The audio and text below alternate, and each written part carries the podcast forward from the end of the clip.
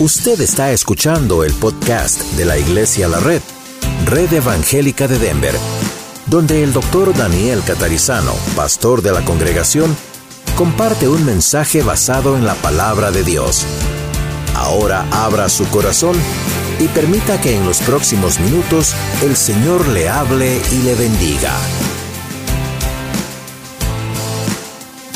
Entonces vamos a terminar, vamos a concluir la lección de la semana pasada no sé si alguien trajo su página. Eh,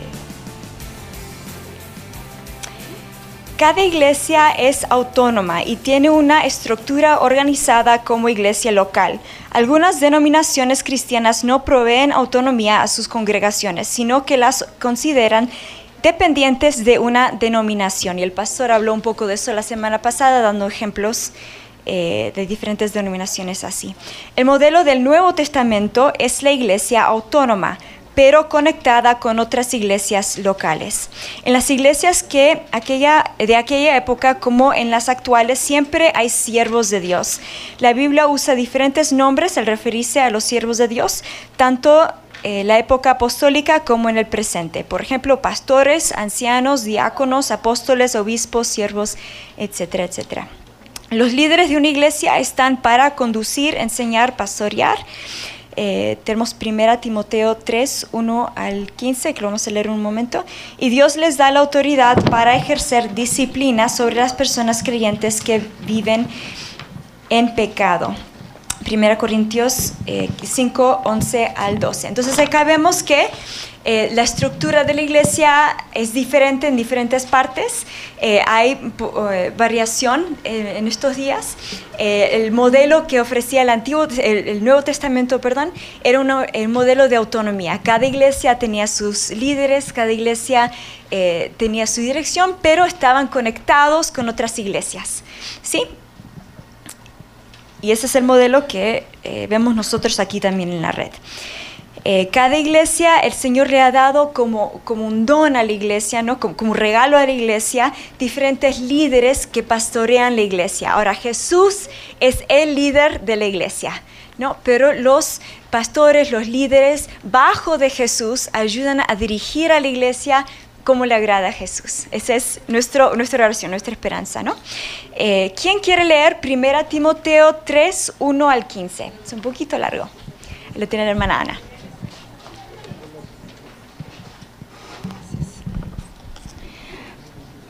Palabra fiel, si alguno anhela obispado, buena obra desea.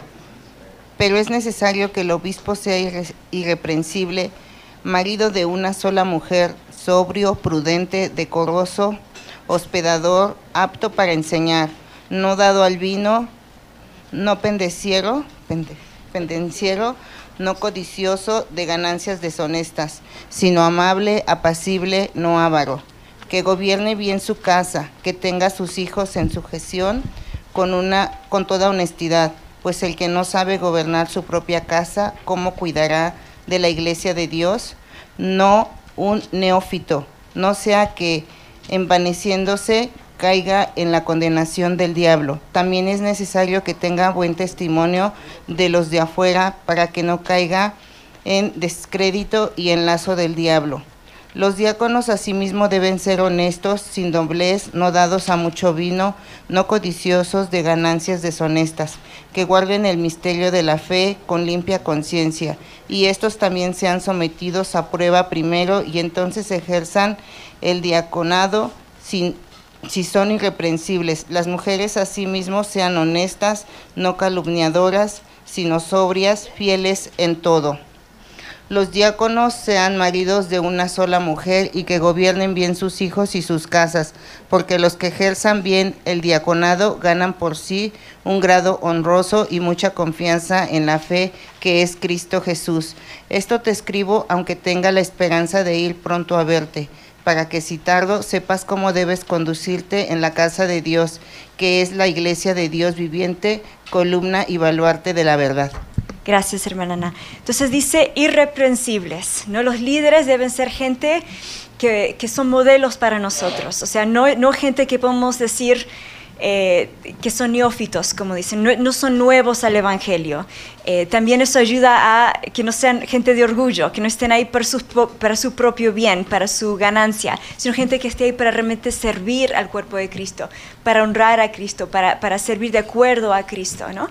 Y que sus vidas den evidencia de eso que dan evidencia de tener un, hogar que está bien organizado en todo sentido, que, que, cada área de su vida está bajo el control del Espíritu Santo. Este es el tipo de persona que está diciendo Pablo.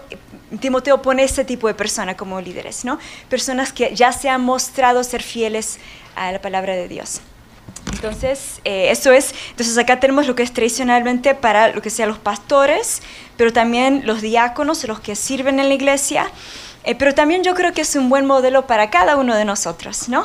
Como cristianos, decir, yo quiero que, que no se hable mal de mí entre los que no conocen a Cristo, que dentro de la iglesia tenga buena reputación, no solamente el domingo, sino en mi casa, ¿no? Que también en casa mis hijos crezcan a ser hombres y mujeres de Dios por el testimonio que, que, ven en casa, ¿no? Entonces, muchas cosas que uno lee esto y dice, ay Señor, ¿cómo se puede hacer? Pero con el poder del Espíritu Santo. Y vamos a ver eso también en esta lección que continúa. Eh, por esto también Dios da la autoridad para ejercer disciplina sobre las personas creyentes que viven en pecado. Ahora, esto es las personas creyentes, no inconversos. ¿Quién quiere leer? Eh, 1 Corintios 5, 11 al 12. Y esto erais algunos, mas ya ya habéis sido lavados, ya habéis sido santificados, ya habéis sido justificados en el nombre del Señor Jesús y por el Espíritu de nuestro Dios. Todas las cosas me son lícitas, mas no todas convienen. Todas las cosas me son lícitas, mas yo no me dejaré dominar de ninguna. Amén. Muchas gracias, amén. Muy bien, entonces eh, dice, tenemos, tenemos libertad en Cristo, ¿no? Dice Pablo, todas las cosas eh, como que puedo hacer todo, pero no todo me conviene, no todo tiene sabiduría, no todo, eh, quizás en mi contexto o depende de dónde estoy, no todo no, me conviene a mí o le conviene a otra persona, eh, otros cristianos o, no que están alrededor mío. Entonces, ahí vemos también de una forma como nuestra libertad es, de cierta forma, sí. Creo que se equivocan. Ajá, ok, perdón. Ay, ok. Igual, igual se ata, pero por favor lea, lea esa. Ah, sí, 5, 11 12. Sale. Más bien, más bien, pues no lea porque me distrae. Más bien os escribí que no os juntéis con ninguno que, llamándose hermano, fuere fornicario, o avaro, o idólatra, o maldiciente, o borracho, o ladrón, con tal ni aún comáis. Porque, ¿qué razón tendré yo para juzgar a los que están fuera? ¿No juzgáis vosotros a los que están dentro? Gracias. Ese tiene más sentido. Eh, gracias, hermano Armando. La disciplina es una demostración del amor de Dios y de la iglesia sobre esas personas. Nunca es un acto de venganza o de castigo motivado por razones incorrectas. La iglesia que no disciplina es una iglesia que no ama de verdad a sus miembros. Entonces ahí el apóstol Pablo nos está diciendo, ¿no? Ah, si, hay, si hay un hermano dentro de nosotros que está haciendo cosas que sabe que no es de acuerdo al Evangelio, no es para decir, bueno, está bien, es para, es para reprenderlo, es para hablarles, para animarlo, no para castigarlo. Eso, eso es tema de Dios, no, pero para ayudarlo, para animarlo eh, de forma que, que, vuelva a los caminos del Señor. Eh, si una persona está haciendo esas cosas y está en liderazgo cristiano, no tendría que estar liderando la iglesia, sino está viviendo como, como Cristo. De esa misma forma, como leyó el pasaje la hermana Lorena, eh, hay ciertas cosas, por ejemplo, que tenemos libertad a veces de hacer o que no dice la Biblia directamente que no, eh, pero a veces no las hacemos por otros. No, no, las hacemos porque sabemos que una persona que es nueva al Evangelio lo puede ver y puede preguntarse, puede cuestionar. Eh, o sabemos que no es, no es de buen testimonio. Eh, abiertamente. Entonces, son ciertas cosas que sí tenemos libertad, pero lo que es lindo de ese pasaje y de la Biblia es que nosotros, es como decir, vamos a, vamos a abstener de hacer esas cosas o de comer esas cosas, lo que sea. En, en el contexto de Pablo era de comer ciertas comidas, porque para, para no causar que mi hermano caiga. Entonces tenemos libertad, pero a causa del amor que tenemos en el Señor, para el Señor y uno con nosotros, vamos a, vamos a detenerlos. Entonces, en cierta forma, muestra, eh, esos dos pasajes como que muestran el extremo, ¿no? Si una persona está en pecado, está mal, hay que corregirlo. Pero de otro lado, si una persona no está en pecado, está viviendo como el Señor dice que, tiene que vivir, pero también se guarda, no solamente para, para sí mismo por su testimonio, pero para eh, los otros, eh, para, para ayudar a otros. Ok. La, eh, esta última frase que tiene acá el pastor, la iglesia que no disciplina es una iglesia que no ama de verdad a sus miembros. Es decir, que la disciplina, aunque es fea, es difícil, es necesaria eh, por el amor. Un padre que no disciplina a sus hijos, quizás le es más fácil en el momento, pero no ama realmente a sus hijos y no le va a ser más fácil en el futuro. Entonces, es, igual la iglesia, eh, Dios ha puesto líderes especialmente para ayudar con ese tema de disciplina. eh, y, para ayudar y animarnos a cada uno que, sigamos en los caminos de Dios. Creo que, fue la semana pasada que el pastor mencionó en 1 Corintios que había un hermano que estaba mal, eh, estaba en la inmoralidad, con creo que su madrastra, ¿no? Y en ese, eh, en ese pasaje Pablo lo reprende, le dice, esto no es correcto, ni en la iglesia ni fuera de la iglesia, se, ve mal eh, y está mal, pero en el segundo, creo que en segundo Corintios, él como que vuelve, ¿no? Entonces, es, ese es, eh, la disciplina no es para, para, para poner a alguien mal, para hacerlo sentir mal, para ponerlo como un ejemplo de lo que no hay que hacer, sino para ayudar a esa persona a que vuelva a la fe, ¿sí? Eh, y como mismo es, eh, mirando eso, como el Señor ah, regresa una persona, es un testimonio dentro de la iglesia y fuera de la iglesia también del amor de Dios y el amor el uno con el, con, con el otro. Ok, muy bien, la lección de esta semana se ata también con eh, esto de la disciplina para decir, esperemos no tener que disciplinar, porque vamos a entrar en el tema es el triunfo eh, sobre la tentación. O sea, si uno es tentado, si uno sigue en pecado, va a haber la disciplina. Pero antes de eso, eh, ¿cómo, ¿cómo hacemos, cómo le hacemos, como decimos, para no pecar, para caminar en santidad hacia el Señor? El pastor comienza la lección diciendo, ¿cómo puede un cristiano resistir tentaciones pecaminosas? Al momento que una persona llega a ser salva, una gran lucha comienza. Todavía tiene la vieja naturaleza, la pecaminosa naturaleza de Adán, a cual trata de llevarlo al pecado todo el tiempo. Pero también tiene la nueva naturaleza, la vida de Dios, la cual odia el pecado y quiere lograr que hagamos lo correcto. Las dos naturalezas luchan una contra la otra continuamente. La pregunta es ¿cuál vencerá? La respuesta es la naturaleza que, alimente, que alimentemos. Eh, está Gálatas 5 y Romanos 8. Antes de eso, les quiero más solamente comentar, si ustedes quieren leer un poco de, esa lucha que tenía el, el, apóstol Pablo mismo, pueden mirar en Romanos 7. Y ahí él, especialmente en los últimos versículos, él habla de su lucha, que yo quiero agradar a Dios, pero como que tengo otra naturaleza que me dice que no. Entonces termina diciendo básicamente, ¿qué voy a hacer? ¿Qué voy a hacer con este conflicto dentro de mí? Y después el eh, capítulo 8 da eh, esa respuesta, ¿no? Dios me da el poder en Cristo. Y vamos a leer un poquito de eso hoy. Así que, ¿quién tiene Gálatas 5, 17? Gracias. 16 al 17.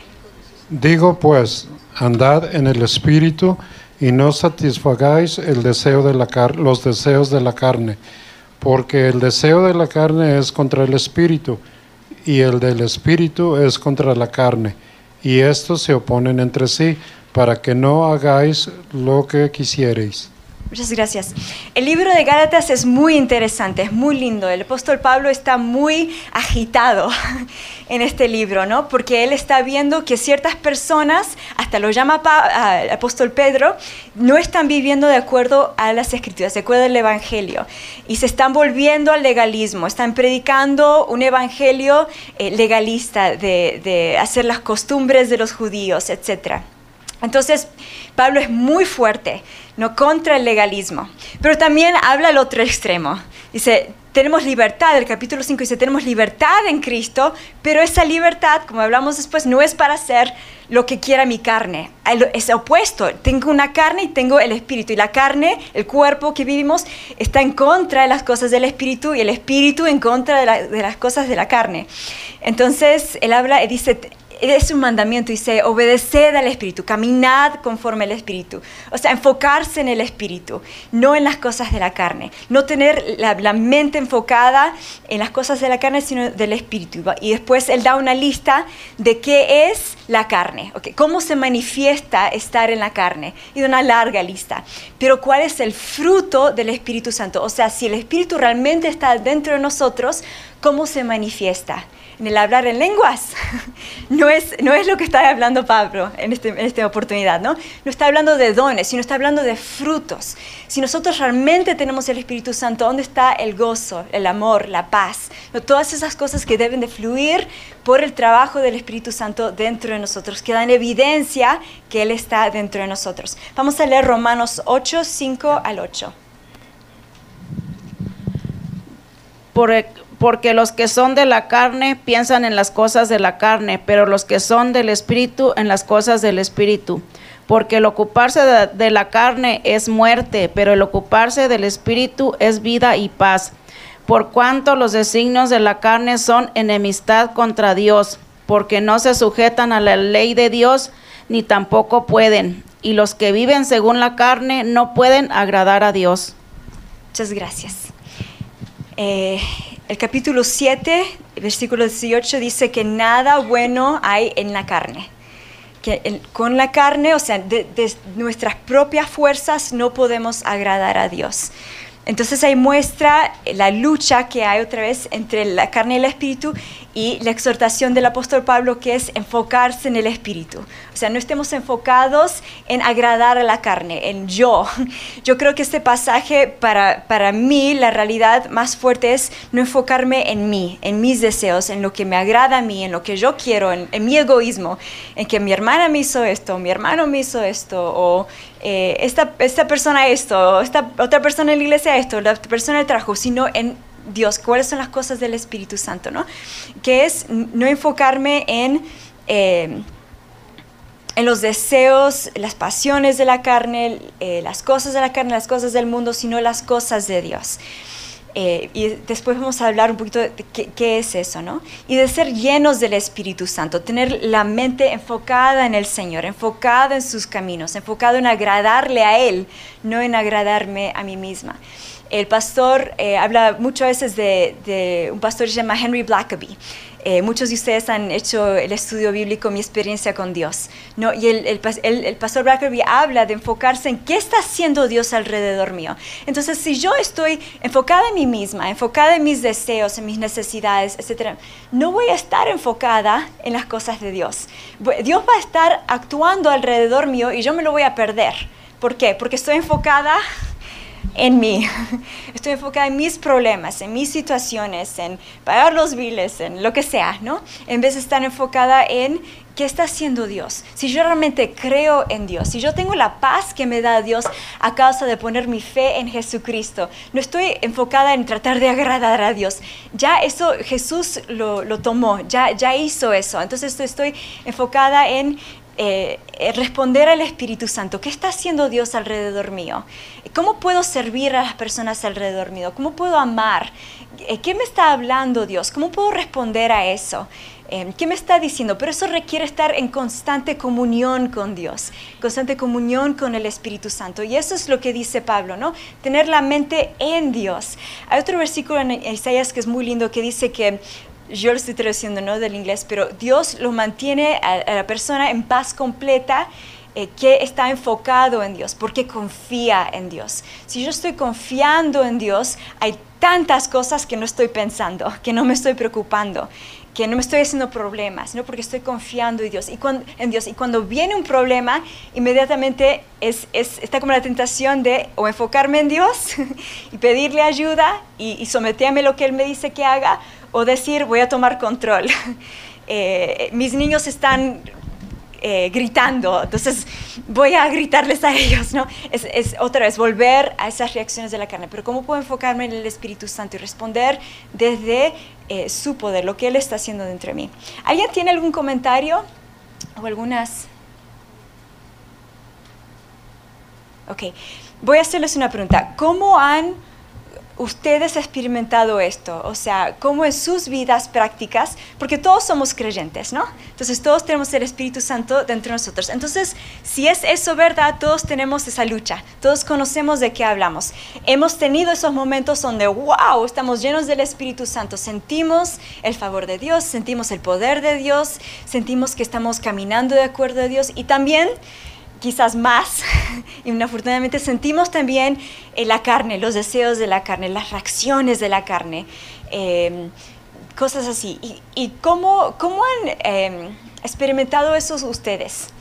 Eh, ¿Alguien me puede dar algún ejemplo? No tiene que ser demasiado personal.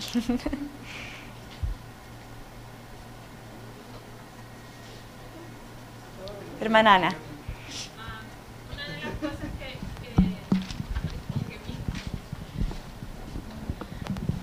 Una de las cosas que yo he observado es que cuando mi relación con el Señor anda medio floja, que he descuidado la oración, que he descuidado la lectura, que he descuidado mi comunión personal con el Señor, la carne aflora.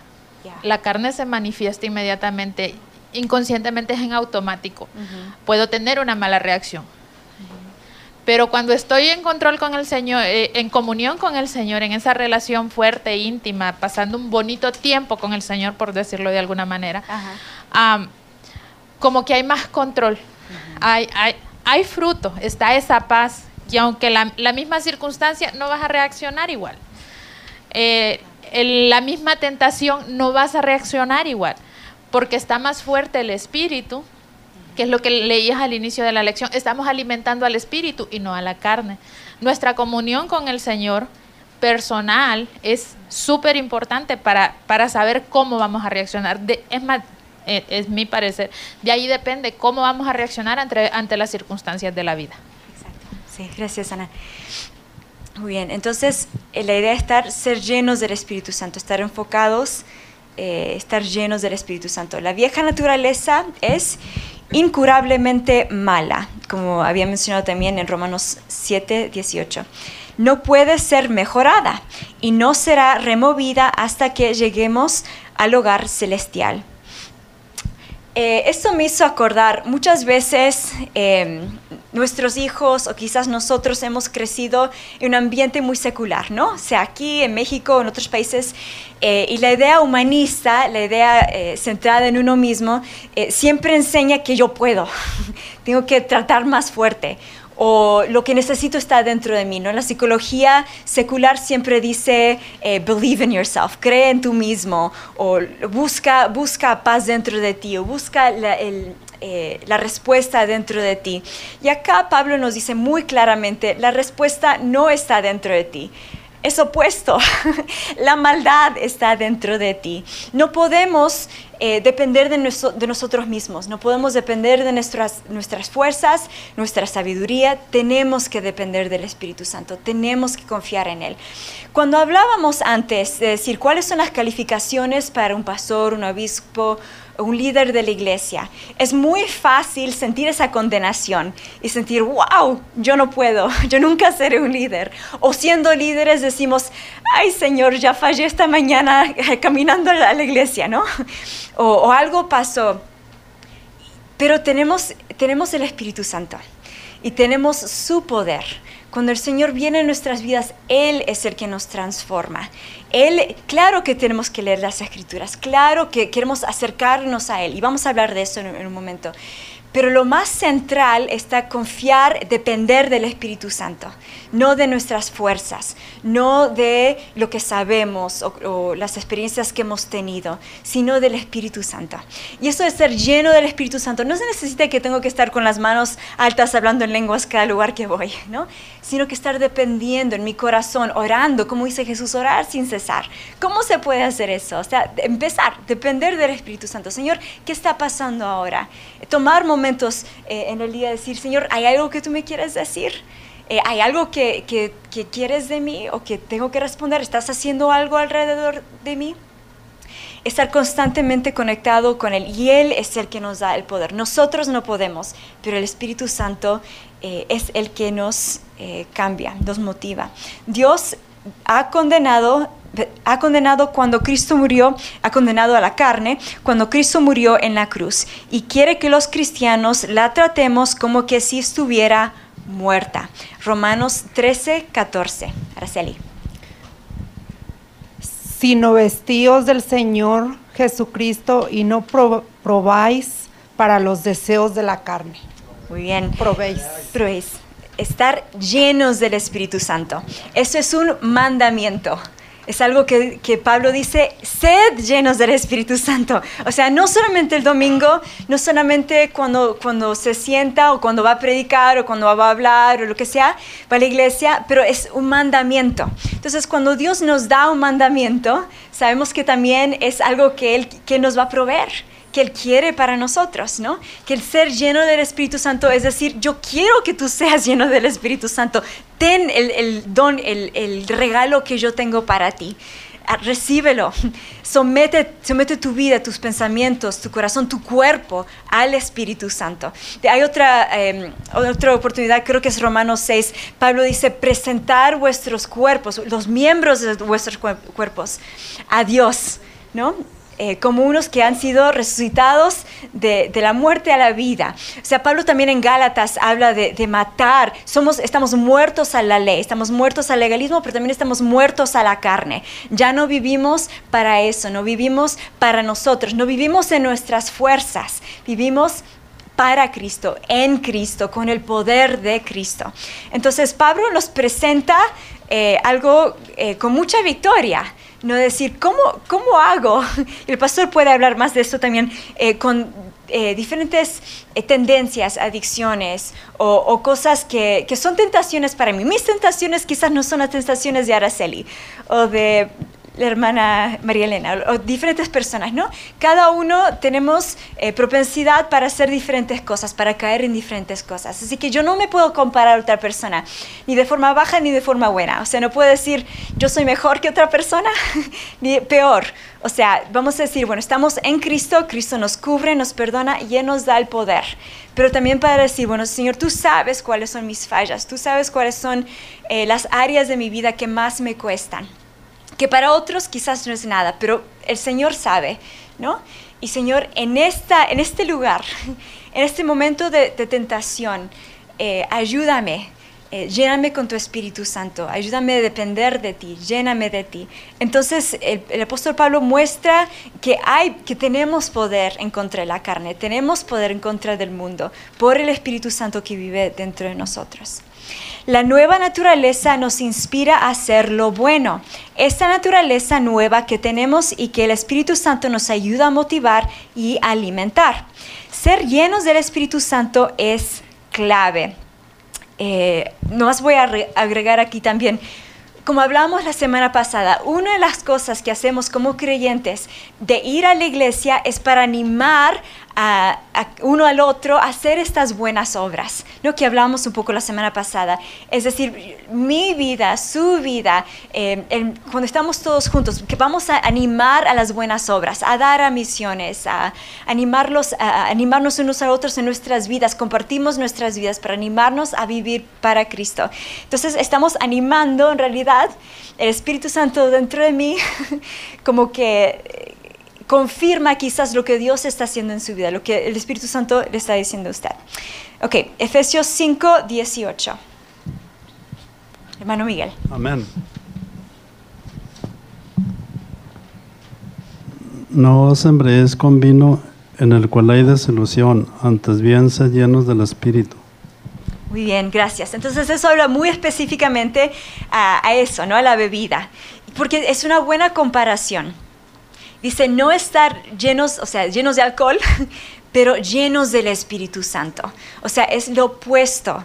En vez de llenarnos con la carne, llenarnos con los deseos, enfocarnos en eso, al contrario, llenarnos del Espíritu Santo. Estar, eh, si una persona está borracha, no tiene como posición de sí, pero estar de la otra forma llenos del Espíritu Santo, sometidos al Espíritu Santo, tan llenos que Él fluye a través de nosotros. Él nos ayuda en contra de las tentaciones, Él nos ayuda a vivir una vida de victoria en Cristo, Él nos ayuda a ver lo que es que Dios está haciendo alrededor de nosotros y hacerlo. No tenemos que eh, someter nuestras vida, nuestra vida al Espíritu Santo, eh, pero eh, también es, es o sea, es un mandamiento. Hay que ser llenos del Espíritu Santo, hay que ser, someter nuestras vidas al Espíritu Santo. Y ahora va a venir el pastor y va a concluir.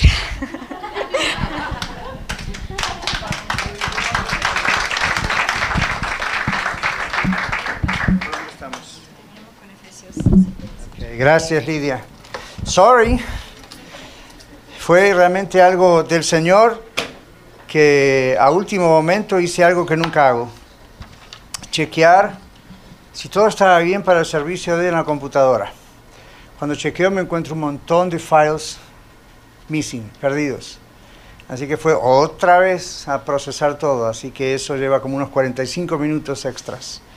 So, lo siento, pero creo que tuvimos una buena embajadora para enviar por aquí, ¿verdad? All right. A lo mejor querían seguir con ella. ¿A dónde está Lidia? Ok, siguieron hasta, o llegaron hasta... Um, sí lo leyeron, ¿verdad?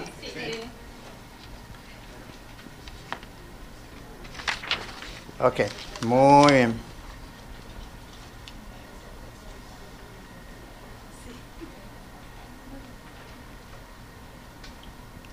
Ok, entonces llegaron ahí donde dice debemos nutrir nuestra nueva vida constantemente. Vamos a las sugerencias. Eso no lo vieron, ¿verdad? Recién está en el tercer párrafo y son las 12 de la mañana. Oh, Lord. La nueva naturaleza nos inspira ahí. La nueva naturaleza nos inspira a hacer lo bueno, esta nueva naturaleza que tenemos y que el Espíritu Santo nos ayuda a motivar y alimentar. Muy bien, ser llenos del Espíritu es la clave, Efesios 5, 18. Ah, recuerden que a veces hemos dicho que la traducción real, original, dice continúen siendo llenos o llenados del Espíritu Santo. O sea que no es una experiencia de una vez. A veces se confunde la experiencia de la llenura del Espíritu Santo con el bautismo del Espíritu Santo, con otras cosas así. ¿okay? Y esto es una experiencia, de acuerdo al original, constante o sea, constantemente estamos buscando ser llenos del Espíritu Santo, más allá de que recibamos algún tipo de experiencia sobrenatural o no. Porque la idea es obedecer al Señor, la idea, lo van a ver un poquito más claro después en el servicio porque algo de eso voy a tocar. Dice, los cristianos resistimos las tentaciones diciendo no al mundo y a los deseos pecaminosos de nuestra carne, de nuestro cuerpo y mente, por supuesto y decimos no al diablo. Este decir no es un acto de obediencia para el cual tenemos poder en todo momento. ¿Cuántos de ustedes saben que usted tiene poder para vencer la tentación? Sí tenemos poder, ¿ok? Ahora depende de si lo usamos o no lo usamos. Si no lo usamos, caemos. Si lo usamos, pensemos, ¿ok? Entonces, uno tiene que hacer esa parte. Muy bien, entonces, ah, es un acto de obediencia para el cual tenemos poder en todo momento y de manera especial cuando buscamos ser llenos del Espíritu Santo. Debemos nutrir nuestra vida constantemente. Y aquí van algunas sugerencias. ¿Preparados? ¿Listos? Biblias en la mano. Lea, estudie, memorice, medite y obedezca la Biblia. Observe, lea, estudie, memorice, medite, obedezca. Okay, so, si nada más leemos, no va a pasar mucho. Si solamente estamos meditando en las grandezas del Señor, fine, pero no pasa demasiado. Todo esto es un paquete que hacemos juntos. La leemos, la estudiamos, memorizamos. A mí, por ejemplo, me ha ayudado muchísimo memorizar ciertos textos de la Biblia que son específicos a una necesidad. en mi vida, o a ciertas tentaciones, o a ciertos problemas, o a la ansiedad, o al temor. Hay textos que van derecho a eso. Entonces uno los memoriza y no los repite como si fuera nomás un pajarito de estos, ¿no? Que hablan, sino uno dice, wow, esto es lo que la Biblia dice y yo me voy a afirmar en lo que es una promesa de Dios y no lo que mi cabeza está diciendo. ¿Ok? Entonces lea, memorice, estudie, obedezca. ¿Qué dice Salmo 119, 9 y 11? Adelante. ¿Con qué limpiará el joven su camino? Con guardar tu palabra. Y el 11 es, en mi corazón he guardado tus dichos para no pecar contra ti. Ese texto, gracias, ese texto de con qué limpiará el joven su camino, con su palabra, creo que fue uno de los primeros que a mí me enseñaron, a propósito.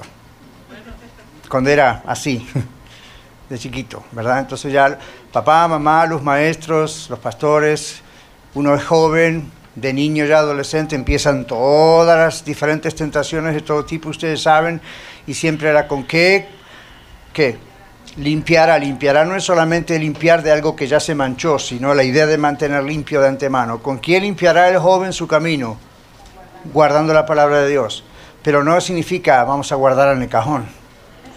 Es a guardar en nuestro corazón. Vamos a memorizarla, vamos a recordarla. All muy bien. La palabra de Dios nos ayuda a guardarnos del pecado, por esa razón debemos separar tiempo cada día para, y aquí ponemos entre comillas, comer como Ezequiel, ¿verdad? Que en esa visión le dieron el rollo y lo, lo comió. Comer la palabra de Dios. ¿Qué dice Colosenses? Ahí en esa cita, 3.16. La palabra de Cristo mora en abundancia en vosotros, enseñándonos y exhortándonos unos a otros en toda sabiduría, cantando con gracia en vuestros corazones al Señor con salmos e himnos y cánticos espirituales. ¿Ven cómo ahí está la parte de la palabra de la palabra de alabanza y oración? Cantando entre vosotros, entre nosotros. Cuando adoramos al Señor y cantamos, en casa, en el servicio de alabanza y oración, dice con salmos, himnos, cánticos espirituales. Es decir, hay todo tipo de estilo de música. El estilo no es lo importante, lo importante es que estamos cantando. Y aún con lo que estamos cantando, estamos mandando mensajes, ¿verdad? estamos diciéndole a Dios cosas, estamos testificando de nosotros. Y fíjese cómo Dios usa la música que Él creó junto con la letra que Él inspira para mantenernos firmes. Y si se dan cuenta, casi todos los cantos que cantamos como iglesia luego, casi todos vienen de la palabra de Dios. Usted dice, casi, ¿qué pasó con nosotros, pastor? Bueno, algunos son testimonios y cosas, pero la gran mayoría, ustedes van a darse cuenta, si conocen la Biblia, son salmos, son porciones de la Biblia que se les pusieron música. Una de las mejores maneras de acordarse de la palabra de Dios. ¿Okay? Si a usted le gusta la música, de pronto puede memorizar con la música muchos textos de la palabra de Dios. ¿Okay? Y eso, eso alimenta nuestro corazón y nos mantiene derechos para vencer el pecado también. Punto B, ore sin cesar. Cada vez que se enfrente a la tentación, clame a Dios por ayuda. Hebreos 4:16. Aquí adelante, Araceli. Hoy lo tiene más fácil, Miguel. No tiene acerquémonos, corriendo. Pues, acerquémonos pues confiadamente al trono de la gracia para alcanzar misericordia y hallar gracia para el oportuno socorro. Good. ¿Cuál es el trono de la gracia? ¿A qué se estará refiriendo? A la oración, ¿verdad? Nos acercamos al trono de la gracia. ¿Quién está sentado en el trono de la gracia? Dios. ¿Qué? Entonces, ¿qué es acercarse a ese trono? Es orar, hablar con Él. Fíjense que el mismo contexto dice que eso fue cuando el Señor Jesucristo murió en la cruz, el velo del templo se rompió, templo se rompió de arriba abajo, tuvimos acceso a partir de ahí al lugar santísimo, antes no se podía hacer eso, después de Cristo sí. Por eso lo hacemos en el nombre de Jesús, recordando que Él abrió el paso, ¿verdad? Entonces tenemos acceso y ahí clamamos por ayuda. Dios le dará las fuerzas para vencer. 1 Corintios 10, 13. A ver, Miguel. 1 Corintios 10, 13. No os ha sobrevenido ninguna tentación que no sea humana, pero fiel es Dios que no os dejará ser tentados más de lo que podáis resistir, sino que dará también juntamente con la tentación la salida para que podáis soportar. La clave allí es dos cosas. Cualquier tentación que sufrimos, usted no es el único que la sufre. Yo tampoco. Eso es algo humano. Dice, no les viene alguna tentación que sea algo extraño, algo que le pase a algún ser sobrenatural. A nosotros como seres humanos nos viene. Pero fíjese cuál es la promesa, número dos. ¿Qué dice ahí? La Biblia dice eso. Fiel es Dios que dará... ¿Y qué va a dar? La salida. Es decir, Dios da la salida. Es bien claro. Pero uno no puede ver a veces la salida si no está con Dios. Uno se mira hacia adentro y trata de resistir solo. ¡Boom! Cae. Entonces Dios da la salida. Y la forma en que Dios da la salida es, por ejemplo, en la oración. Uno está orando, Señor, tengo esta situación, Dios da la salida. Viene un texto de la Biblia. La mejor salida es realmente encontrar el supremo gozo y satisfacción en Él. Esa es la mejor salida. Uno se enfoca en eso y lo demás ¿Se acuerdan del texto que dice, conocerán la verdad y la verdad os hará libres? A veces cometemos el error de pensar en que eso es intelectual. Oh, ahora conozco la verdad, entonces soy libre de aquella religión vana que... Ya, eso es, eso es justo decir. Pero en realidad, cuando uno conoce a Cristo personalmente y lo desea y lo ama, en vez de enfocarse en el problema que tiene, se enfoca en el Señor. Es increíble cómo Dios trabaja. Usted se enfoca en el Señor y Él da la salida al problema que usted tenía. Usted se enfoca en el problema que usted tenía y no sale de ahí. Eso lo sabemos aún los consejeros clínicos en terapia. Por eso a veces algunos terapeutas le van a sacar a usted dinero hasta donde usted no tenga, por meses y por años. Y lo único que usted hace es contar todo su problema. Y ahí no, ahora no todos ellos lo hacen porque les gusta la plata o el dinero, algunos sí, otros porque no saben otra solución, eso fue lo que aprendieron. ¿Okay? La Biblia da otra solución que es la solución. Cuando vamos a buscar al Señor en oración, en estudio, en meditación en su palabra, Dios da la salida, Dios nos dice qué hacer, nos enfocamos en Él. ¿Ok? Ok, seguimos.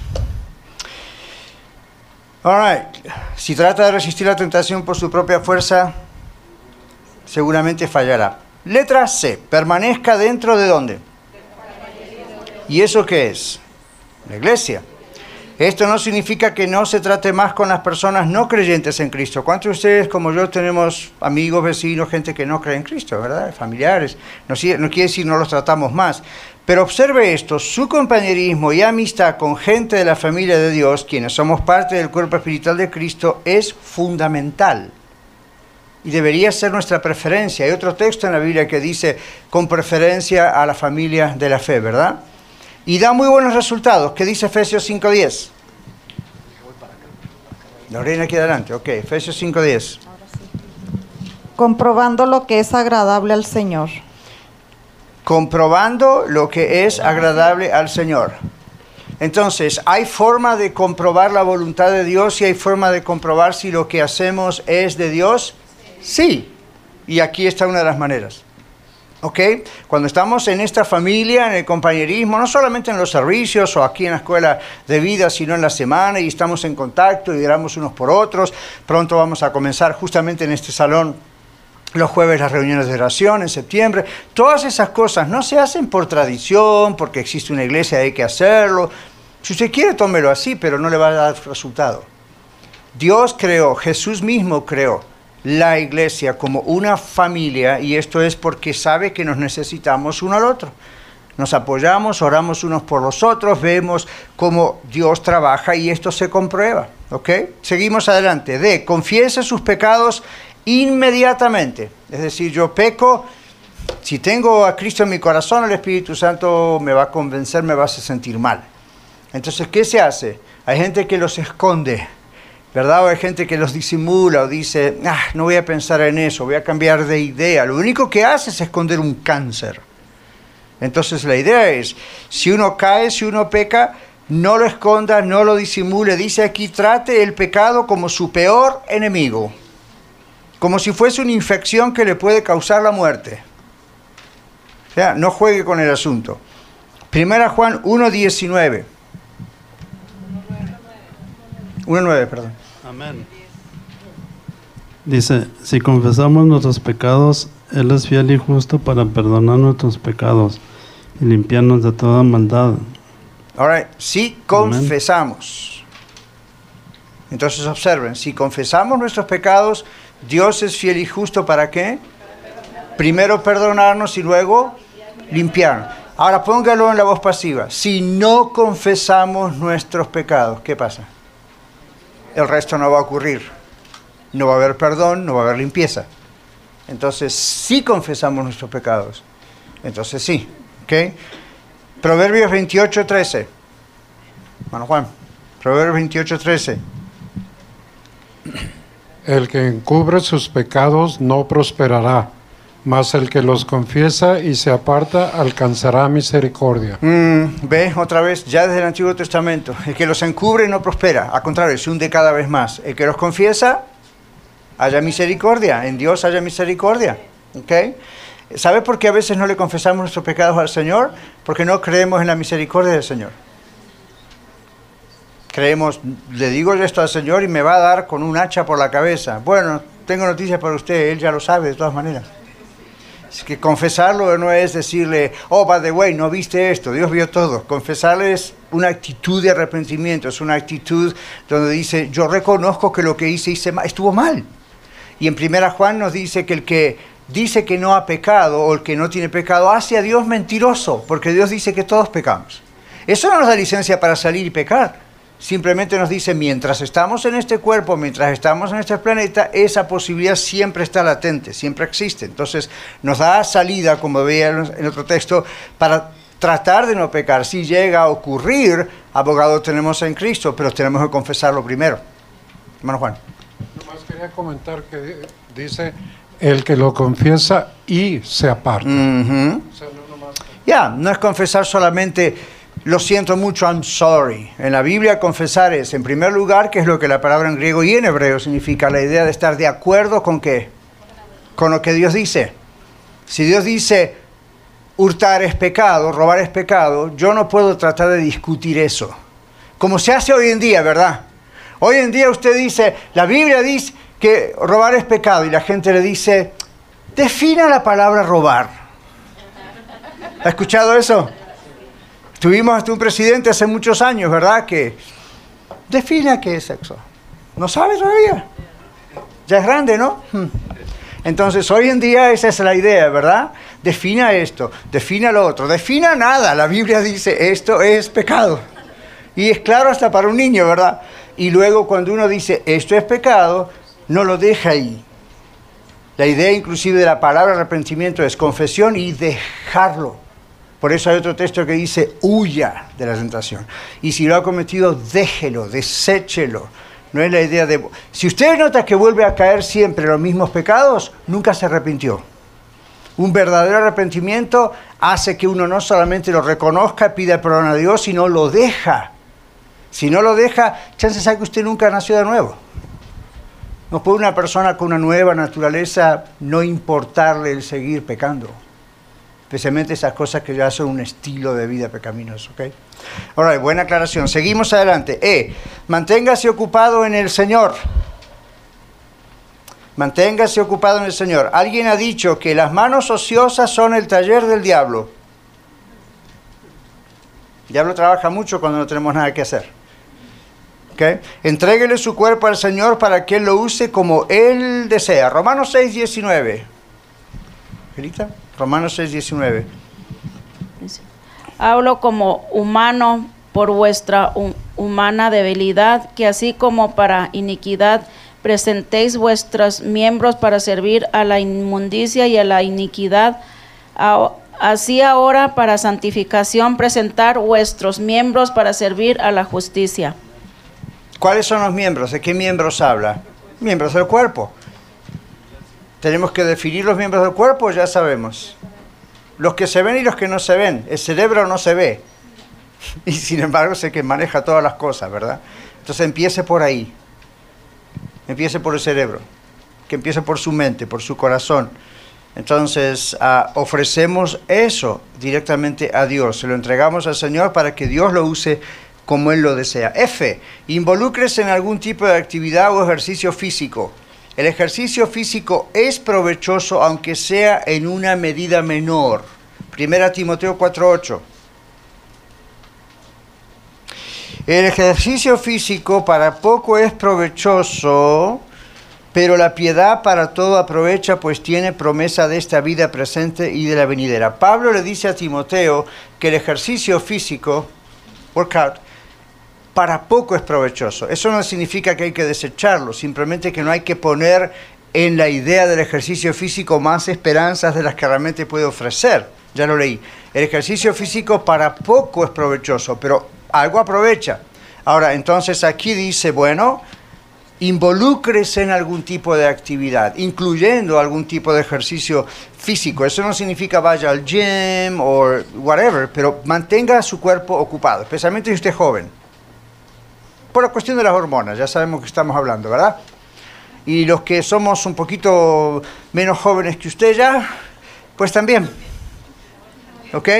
Y los que son un poquito más que nosotros, you know, pues también.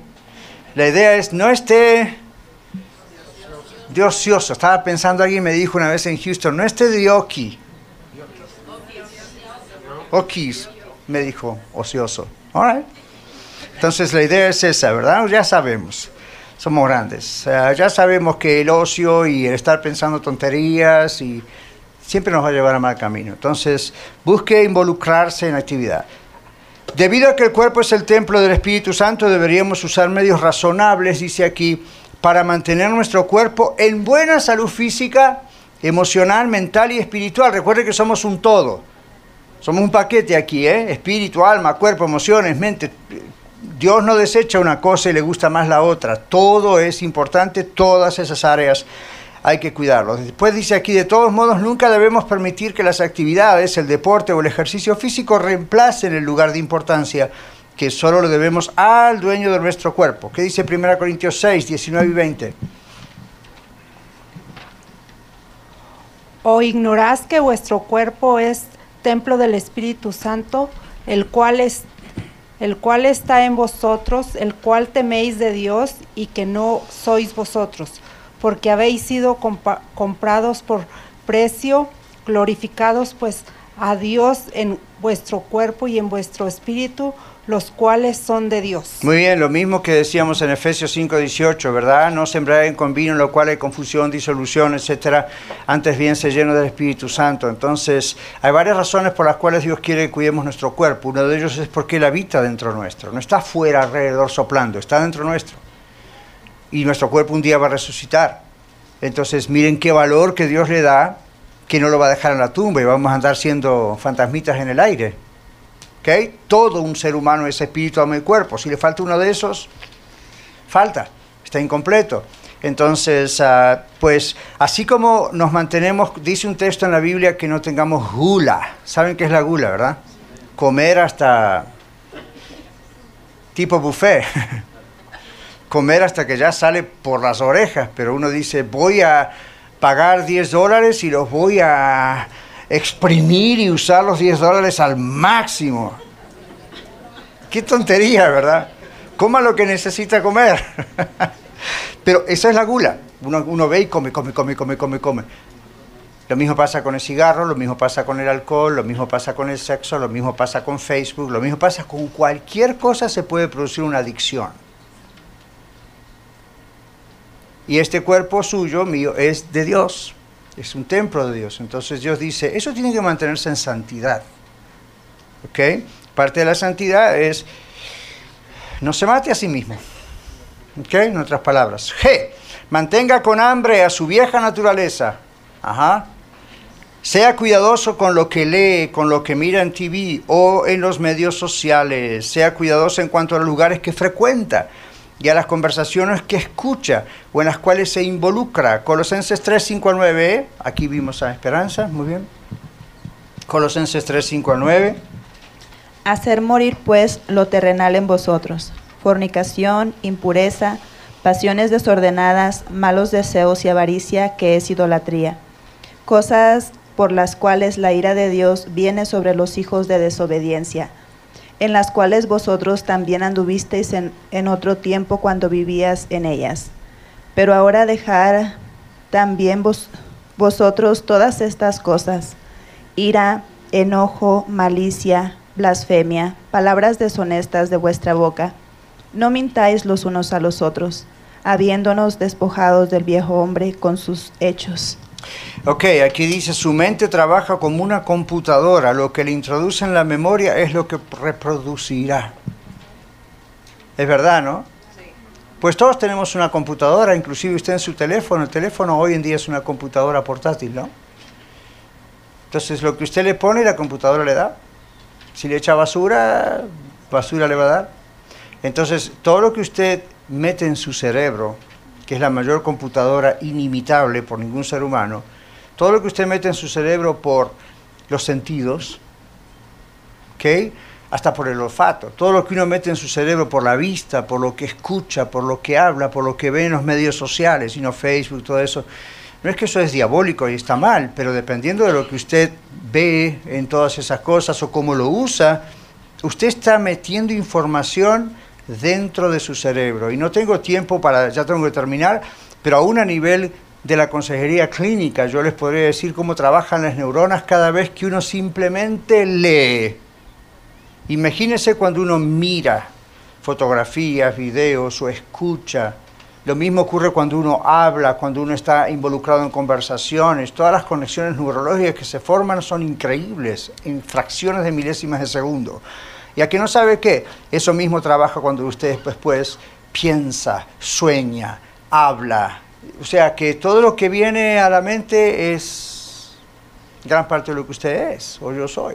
Entonces es una gran computadora acá arriba en el coco. Entonces todo lo que entra es, el cerebro no va a dar lo que no, usted no lo alimenta. Con lo que usted alimenta es lo que da. La mente es así, ¿verdad? Entonces muchas de las tentaciones se pueden evitar evitando con qué alimentamos esa tentación. ¿Ok? Ahora, alimente la nueva naturaleza que Dios le dio en Cristo desde que usted creyó en Él y entregó su vida. Eso es lo que hay que alimentar.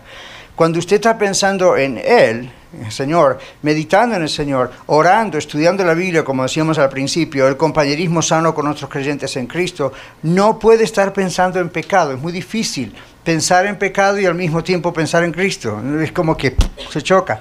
Es como cuando se dice, no puede estar la fe y el miedo al mismo tiempo. ¿Sabían eso? Les digo de paso, la fe y el miedo juntos no pueden estar, es uno o el otro, nunca cohabitan. Simplemente no, porque uno desecha al otro. O el miedo desecha la fe o la fe desecha el miedo, pero juntos no trabajan. En este caso es lo mismo, cuando estamos en, las tentaciones, usted no puede estar pensando en el pecado y al mismo tiempo estar alabando al Señor. No, no, no va, es como leche y aceite. ¿Qué dice Colosenses 3, 10 al 14, rapidito, allá atrás?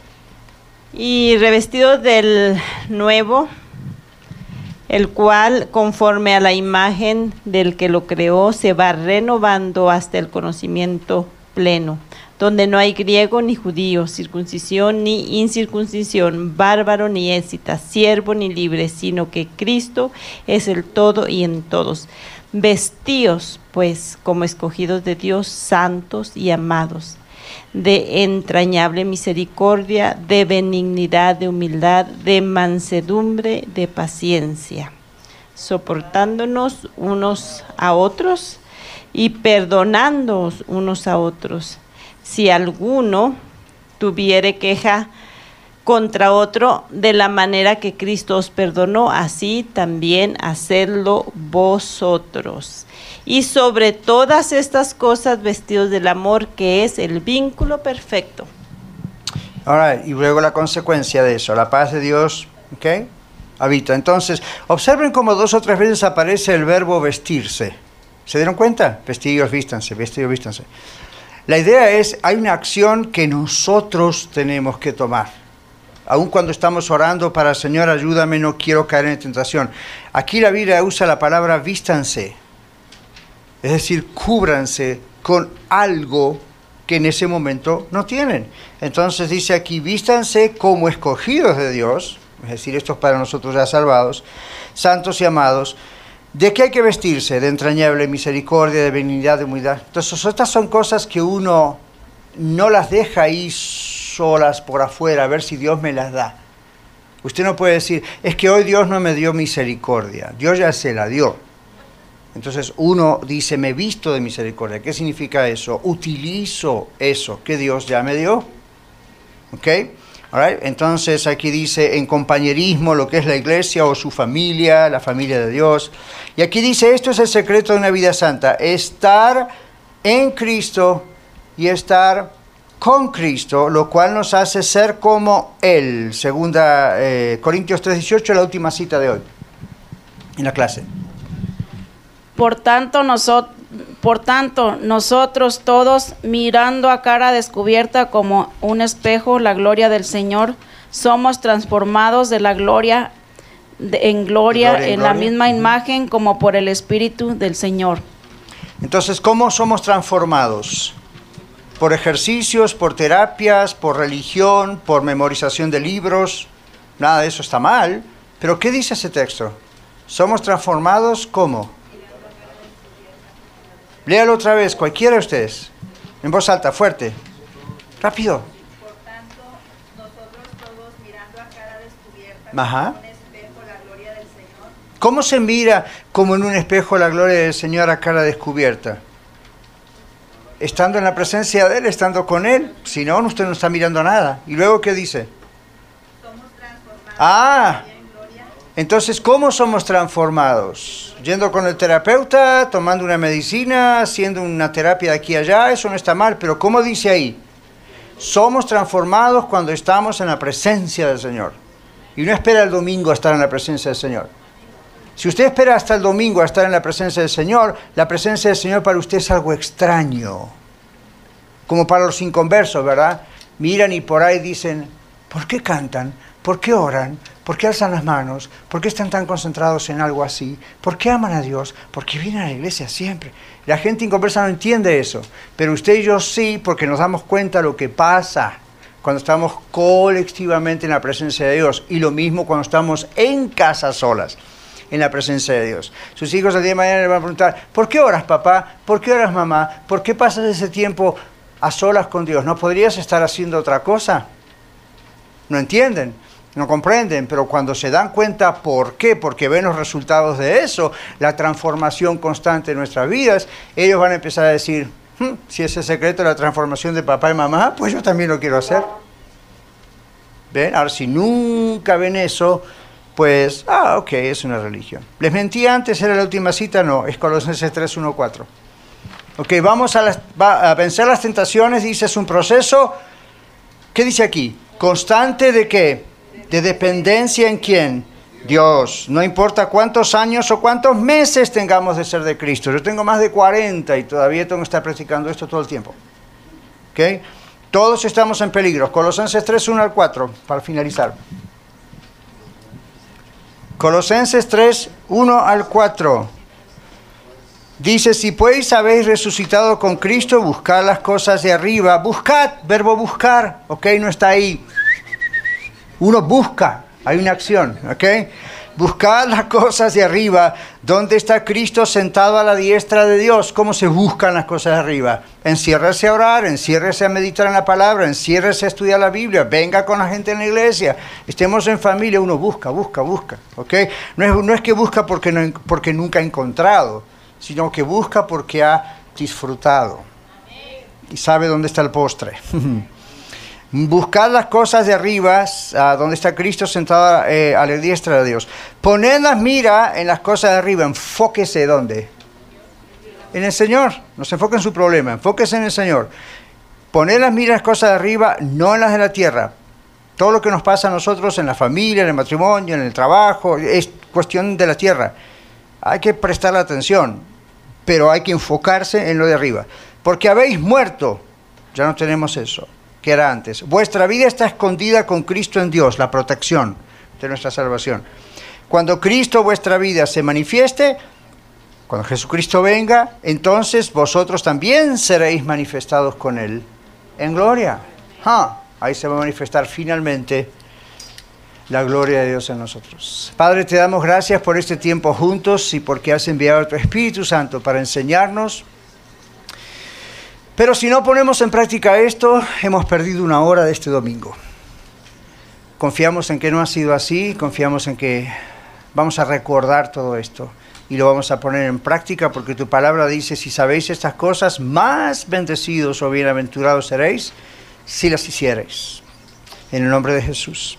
Amén. Esta es una de estas hojas que habría que poner en el refrigerador y verlas todos los días, ¿verdad? Afuera del refrigerador, no, no adentro. Ahora, nos vemos. Muchas gracias por escuchar el mensaje de hoy.